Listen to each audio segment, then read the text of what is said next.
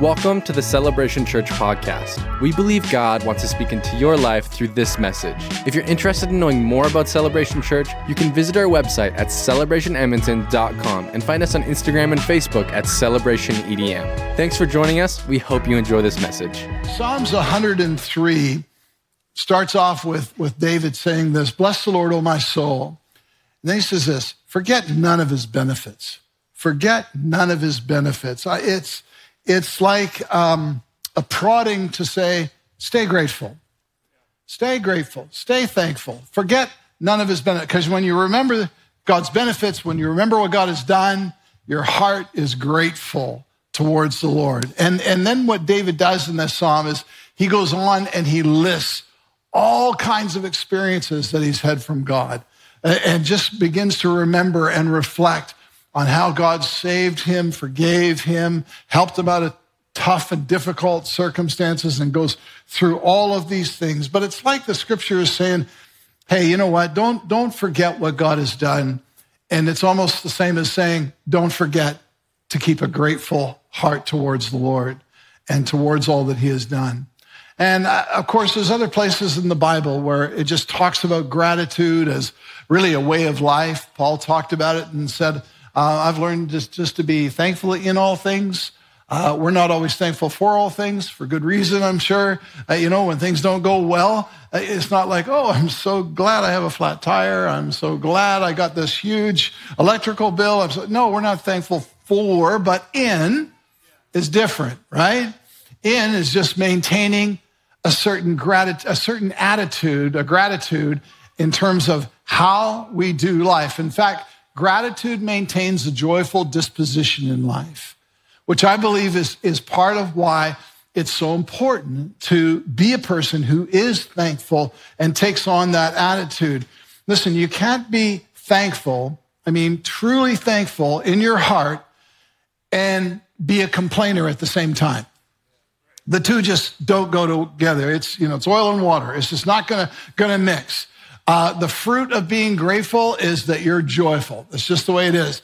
But the fruit of being a complainer is that you're not the happiest person to be around if you're that kind of individual. So when we think about, even if you were to think about the last time you kind of got negative and grumpy and ungrateful, I'm sure that wasn't your happiest moment in life.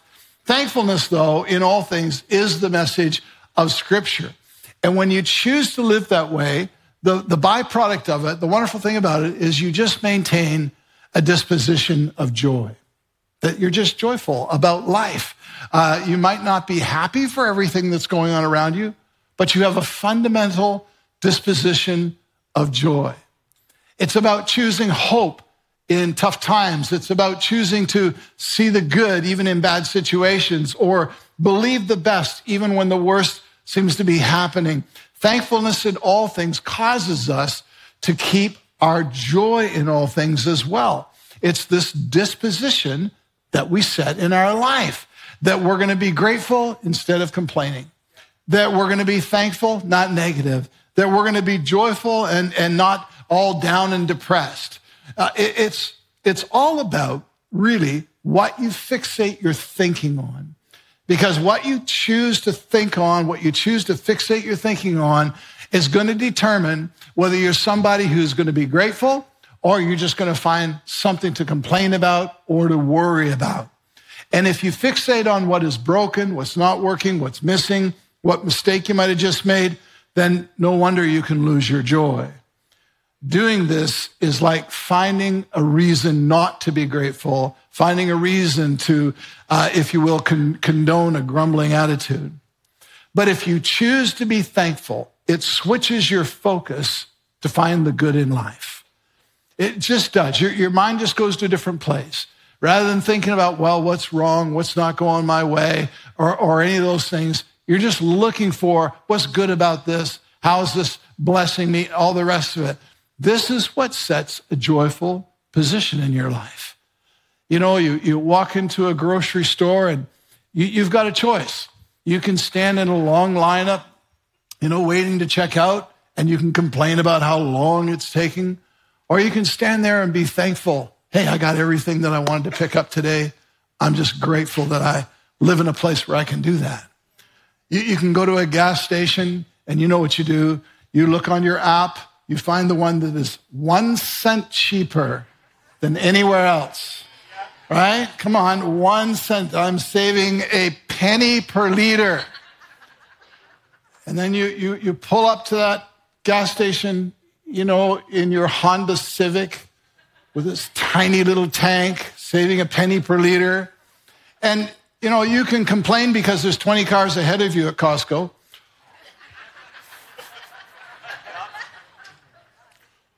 or just be thankful that there's actually gas that you can buy as much as you don't like the price. You can go to a restaurant and you can complain about how slow the service is, or be thankful that you could actually afford to go to a restaurant.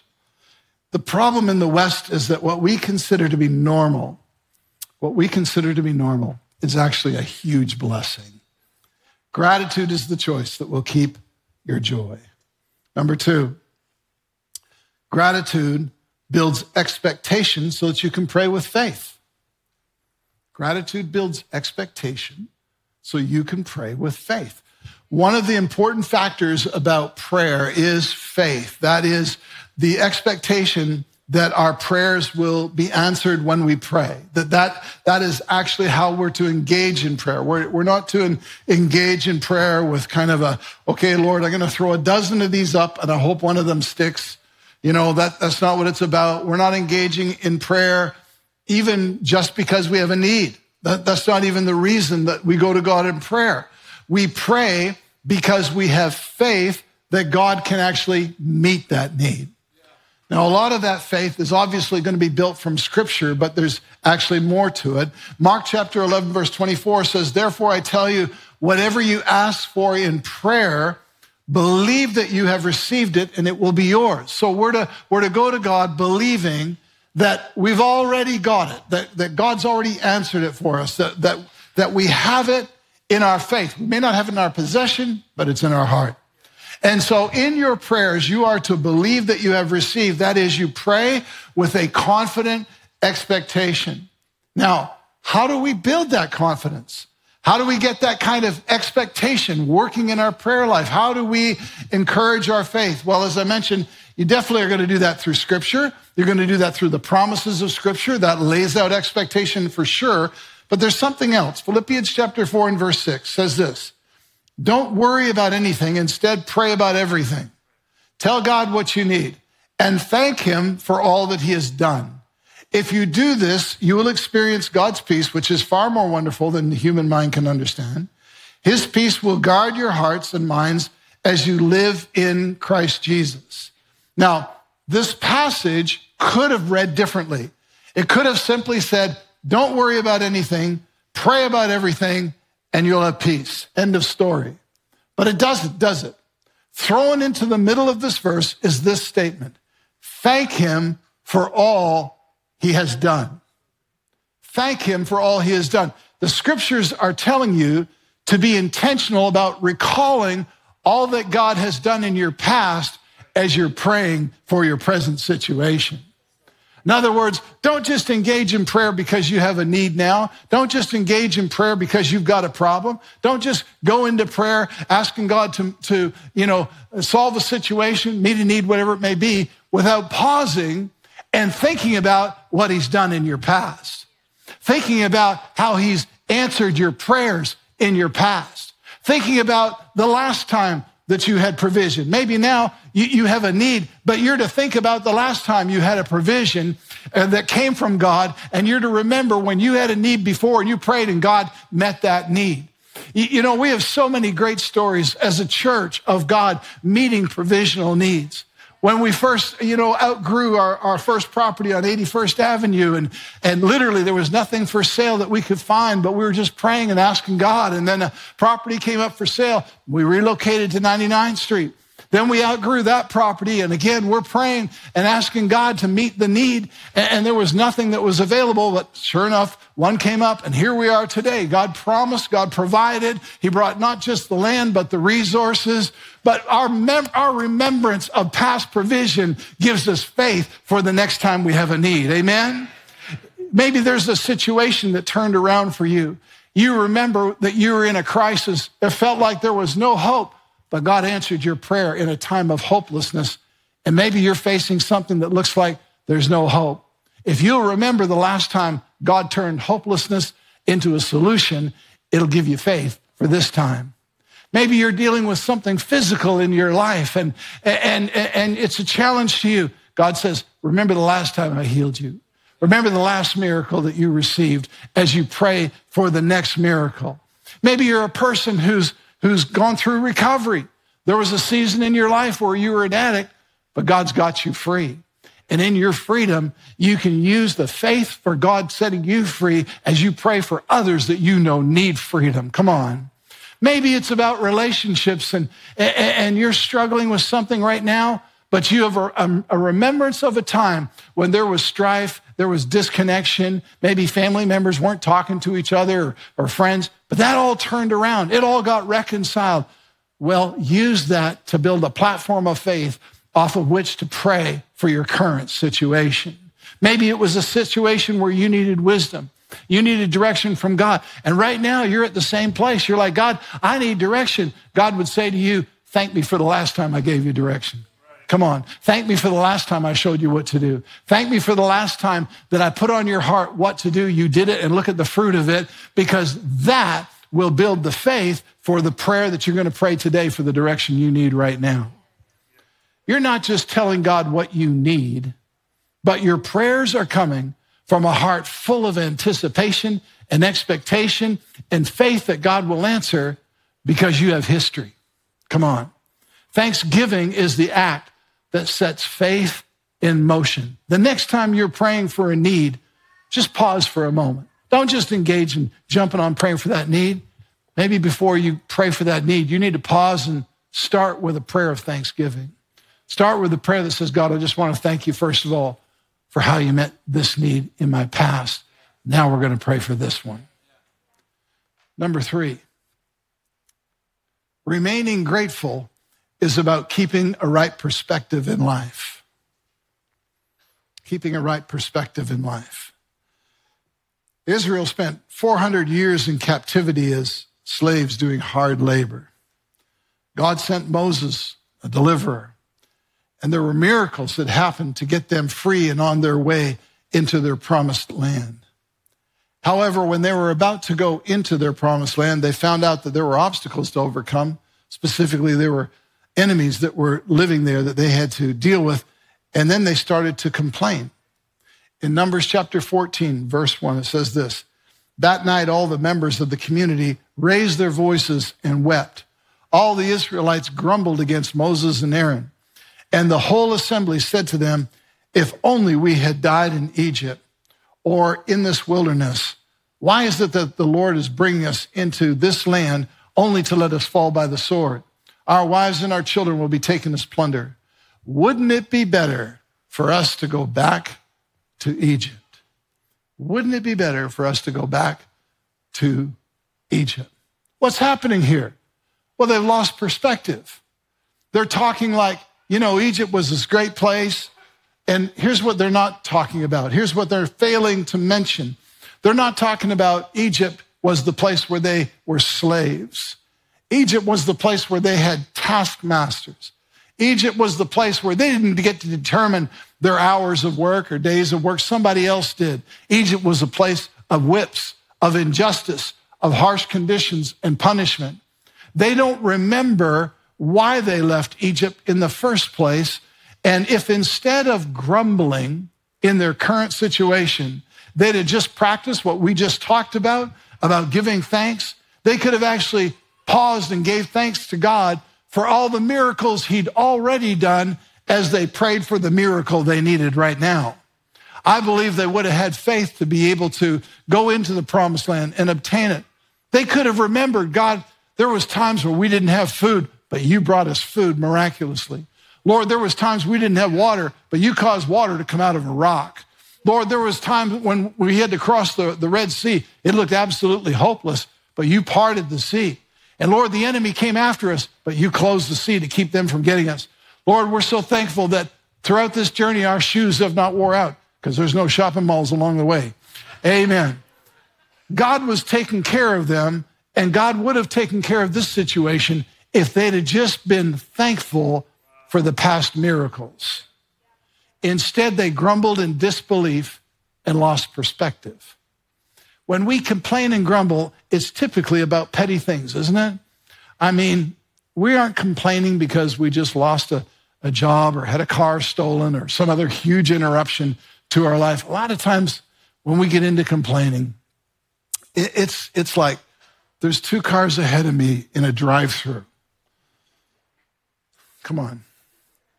Oh, I got all these from me, by the way. So you, you can you can you can agree and celebrate and all the rest of it, you self-righteous thing you. It took 20 seconds longer to find the parking spot than you expected. The traffic cost us five minutes. And we do a lot of complaining in our cars where no one can hear us, don't we? The latte didn't show up with a smiley face on the phone. The selfie didn't show your face just right. Little petty, petty things. But it's time to take our eyes off of what we think are issues of the day and really look around and have a different perspective. We have a lot to be grateful for, especially when we consider our lives on a, uh, if you will, on a global kind of scale. We think about the world rather than just our world. You know, not, not just not just thinking about what we're going through, but what's going on in the world around us and um, e- even this week, I had a pastor reach out that we had supported work that he's doing over in Ukraine. And he's over there and just sent me pictures of the devastation that's gone on with, you know, with the buildings and the lives and, and things. It's horrible. Um, we think about a world uh, that is full of, you know, refugees. The number of displaced people in the world right now is 89.3 million people due to conflict and due to wars are not living in their homeland or hometown or whatever. 23.1 million are living as refugees. That means 23 or 27.1 rather, 27.1 million people don't own anything but the clothes on their back and have limited rights and freedoms, or it's greatly affected by their situation. We think about even just recently the disaster that Hurricane Fiona brought and how it affected the whole the whole coast from Florida right on up. And we see that what's going on in the news. Still, even I think it was like three days ago, there was like 13,000 homes uh, in the east coast of our country that don't have power. Uh, still, and and some of those homes, as you saw in the news, they'll never be rebuilt. They'll, they're just they're just done. They're just done. Pakistan right now, one in seven is affected by floods. One in seven. It's just mind boggling with these kinds of things. Our perspective has so greatly lowered, though, the bar of what we consider to be complainable. And the, the problem is, is instead of thinking about the world, we just think about Hollywood. We, we just think about celebrity. We think about Instagram as being some kind of standard. Philippians chapter 2 and verse 14 says, In everything that you do, stay away from complaining and arguing so that no one can speak a word of blame against you. You are to live clean, innocent lives as children of God in a dark world full of crooked and perverse people. Let your lives, let your lives shine brightly before them. Right in this talk about not complaining and arguing, he says, so that no one can speak a word of blame, so that no one can blame you for being unthankful or ungrateful. No one can blame you for not appreciating. No one can blame you for being a difficult person to get along with because you complain. No one can blame you for not having faith that God is working in your life. What happened to the complainers in our story of Israel is that they didn't get to their promised land. God had to raise up their children and take them in.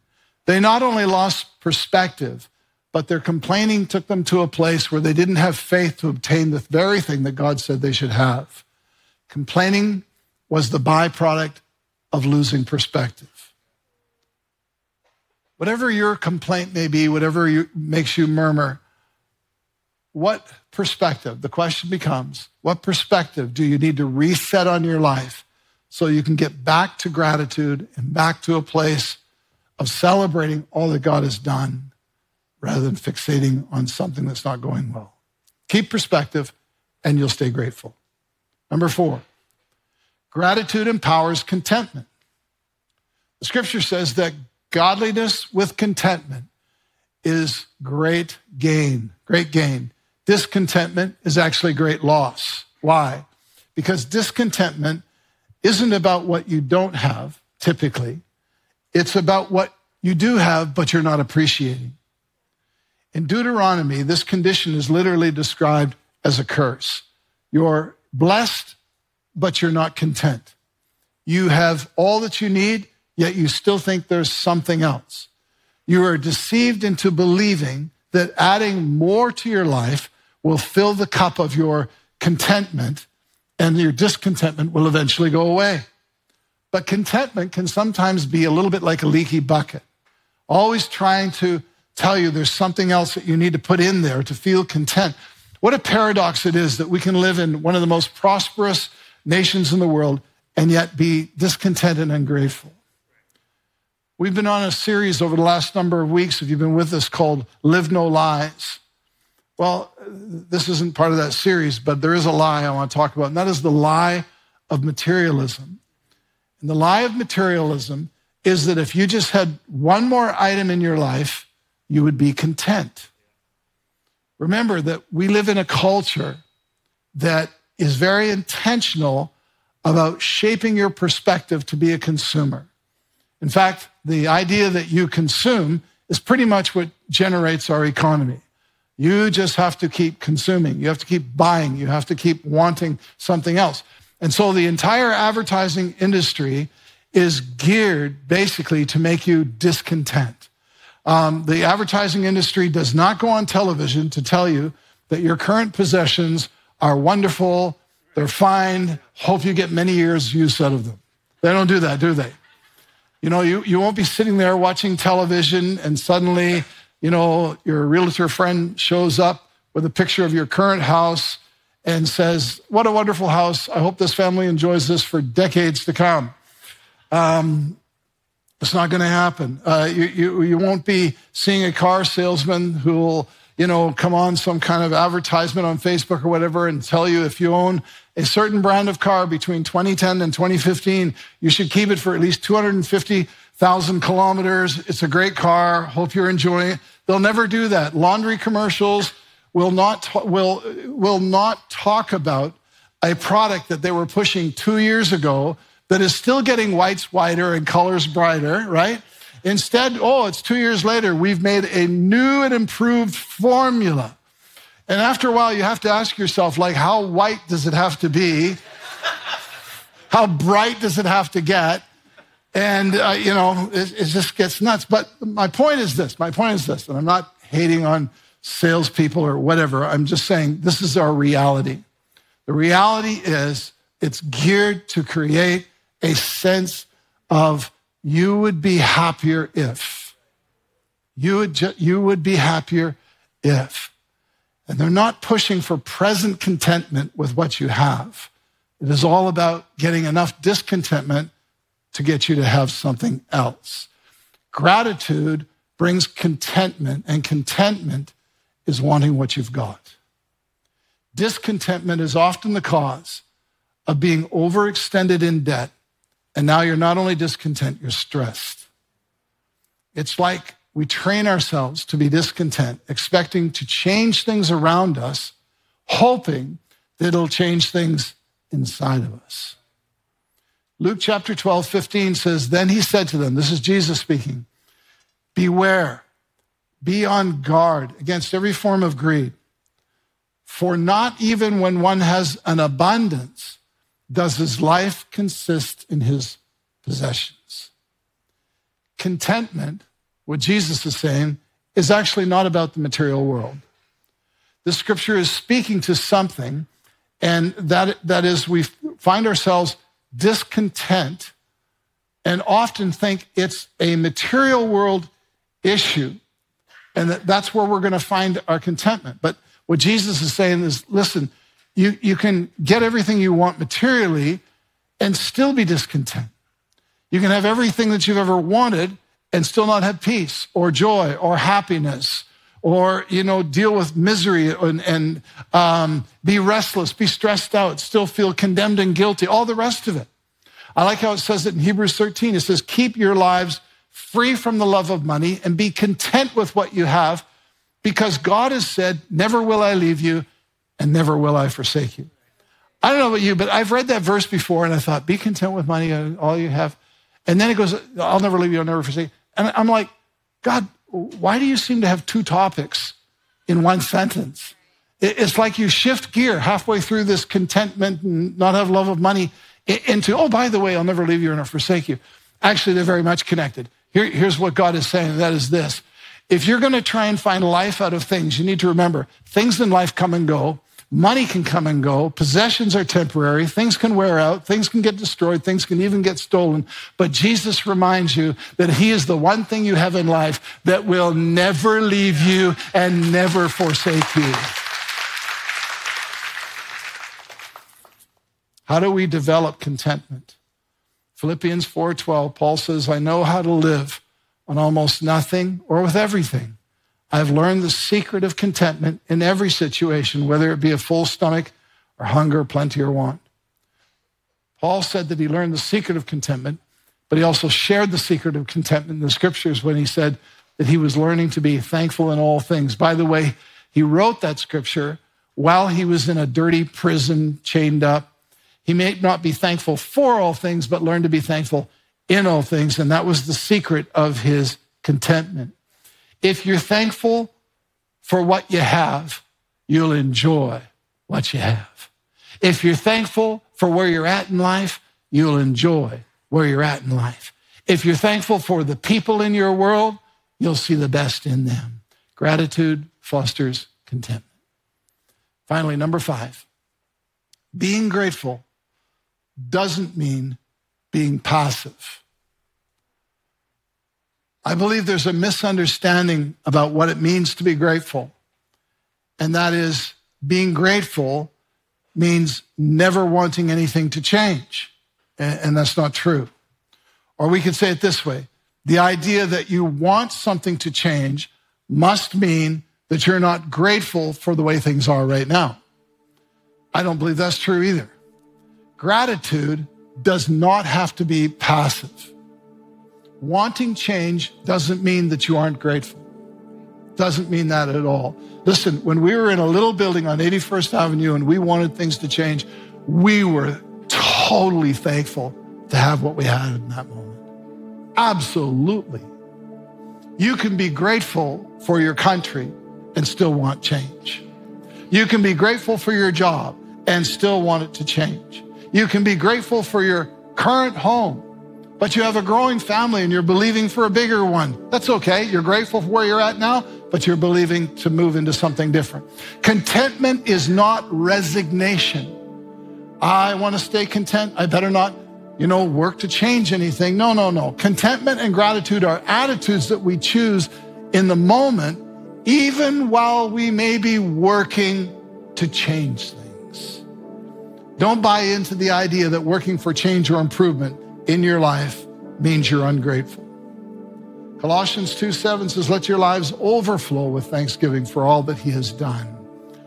I am so grateful for all that God has done.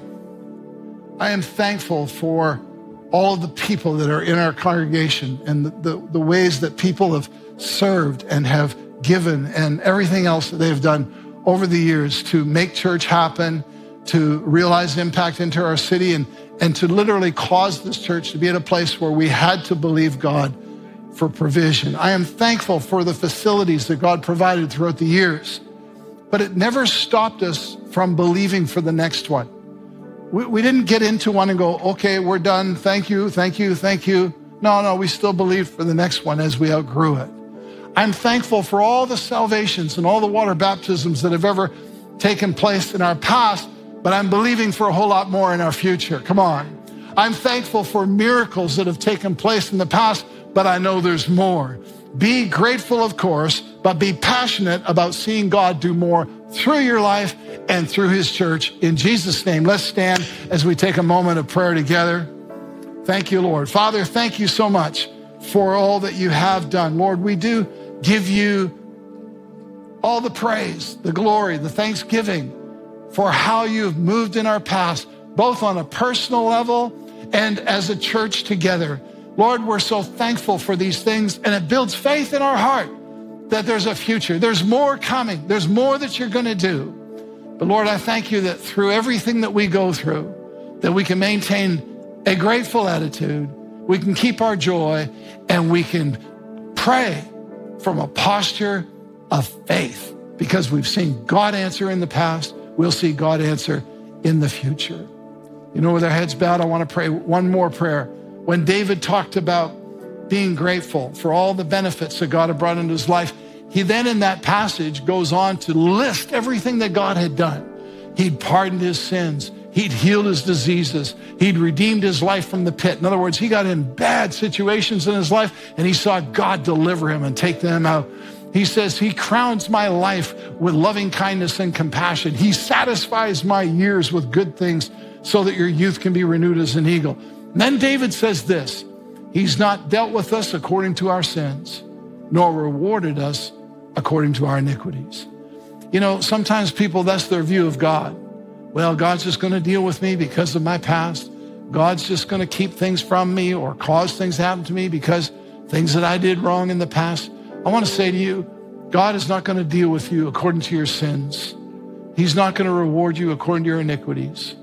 He dealt with your past through the cross of Jesus Christ. Jesus bore our iniquities. Jesus bore our sins. Jesus took it all on himself so that forgiveness and a new start could be provided to you. So that you could have hope. So that you could have the experience that David talks about when he says, He redeemed my life from the pit. Maybe that's you. Maybe that's you today. Maybe you feel like, man, my life is the pits. I, am in this situation. It is bad. Maybe, maybe you're that person who looks and all you see is the mistakes that you've made and bad choices you've made, and you feel like, what hope is there? I want you to know something. Our Redeemer lives. His name is Jesus. If you'll open up your heart to Him, if you'll say yes to Him as your Lord and Savior, if you'll surrender your life to Him, He'll begin a process of change in your life. He will redeem you from the pit. He will not deal with you according to your past, but He will provide you with God's intended future for your life because of Christ. I want to pray with you right now. This is how you're going to receive Him. This is how you're going to begin a walk with God, is through this prayer right now in this moment. There are those watching online. We invite you to pray with us as well.